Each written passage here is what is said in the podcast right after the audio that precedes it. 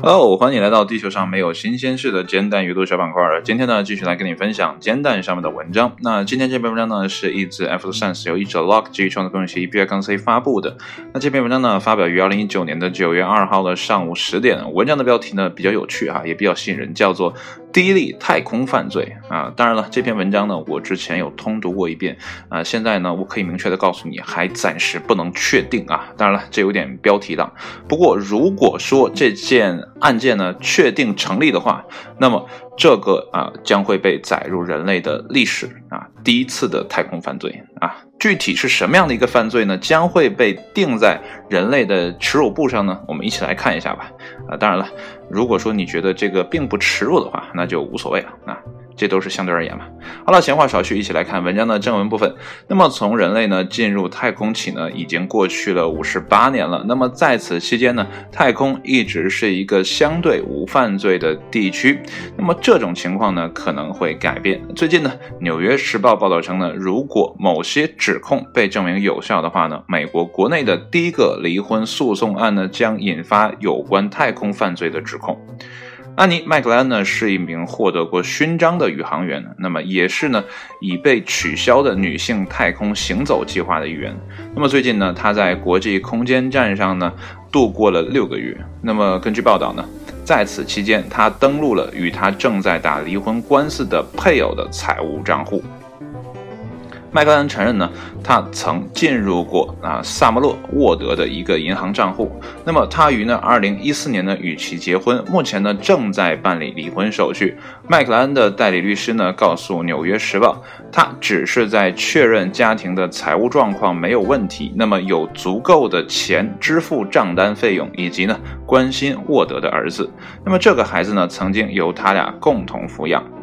沃德的指控呢，呃，称呢，麦克安呢涉嫌盗窃和不当获取他的财务记录。与此同时呢，沃德的父母声称呢，麦克安呢进入这些账户呢是为了赢得儿子的监护权。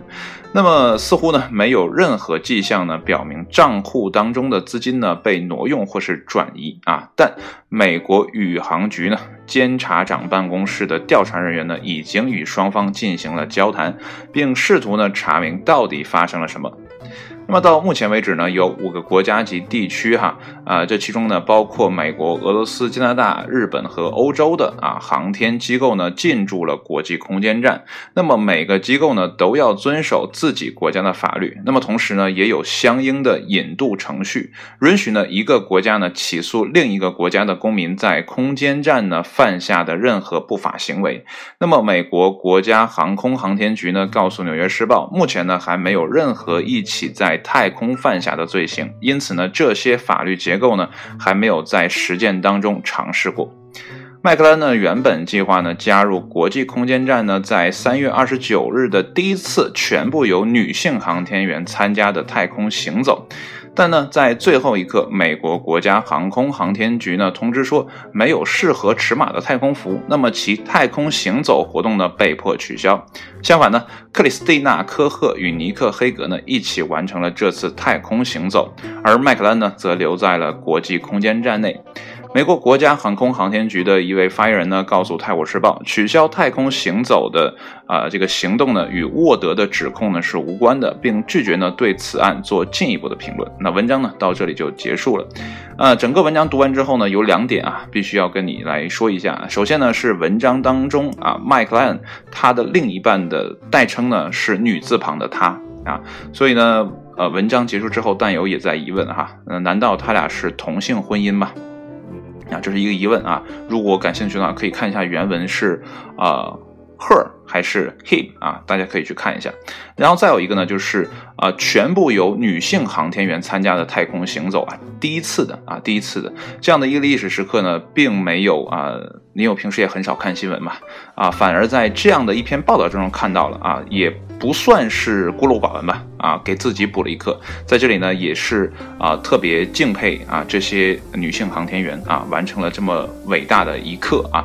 呃，在同样一篇文章里，可能存在两个第一次，一个呢，第一次就是啊，第一次太空犯罪，当然这还是一个悬案，但是另外一个第一次呢，是切切实实完成的，就是全部的啊由女性完成的这样的太空行走啊。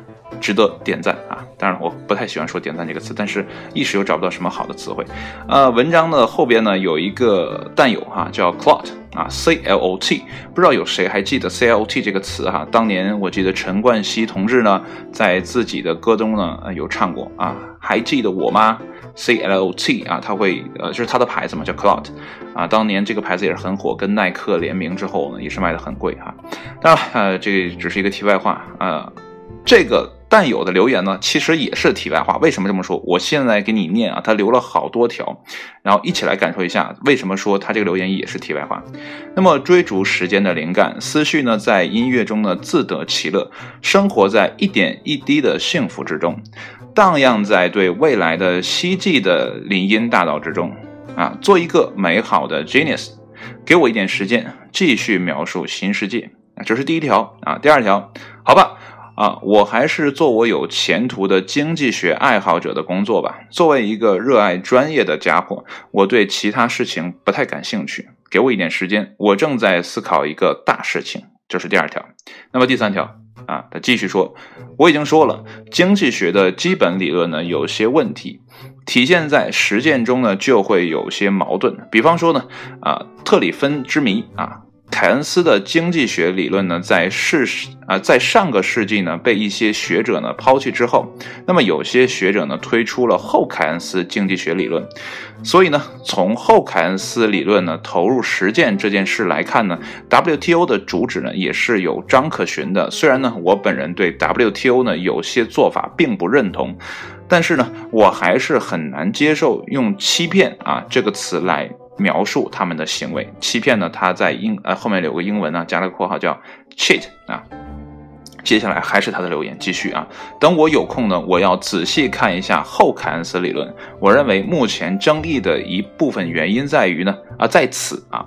我目前的看法呢是后凯恩斯理论很难付诸实践，我需要一点时间。然后最后了，这是最后了，他也这么说的啊。今天啊，发言结束啊，我得去抓紧时间仔细看看后凯恩斯理论，然后告诉你们具体有哪些问题。就这样吧，感谢提供的发言机会，再见啊。所以你可以看到啊，驴唇不对马嘴的一次留言啊，上面说的是。啊，这个可能是也是经济犯罪哈，就唯独我能联系到的就是经济这一块上面联系的呃说的是太空中的第一次犯罪啊，是这个呃女主人公啊麦克兰啊看了自己配偶的前配偶啊的这个账账户啊，这是一个点。接下来呢，他的评论正在啊讲什么经济学呀、凯恩斯啊、后凯恩斯啊这些东西。然后呢，他又去研究，他又说了很多美丽的词藻，我真的是很难搞搞清楚为什么。也许他想。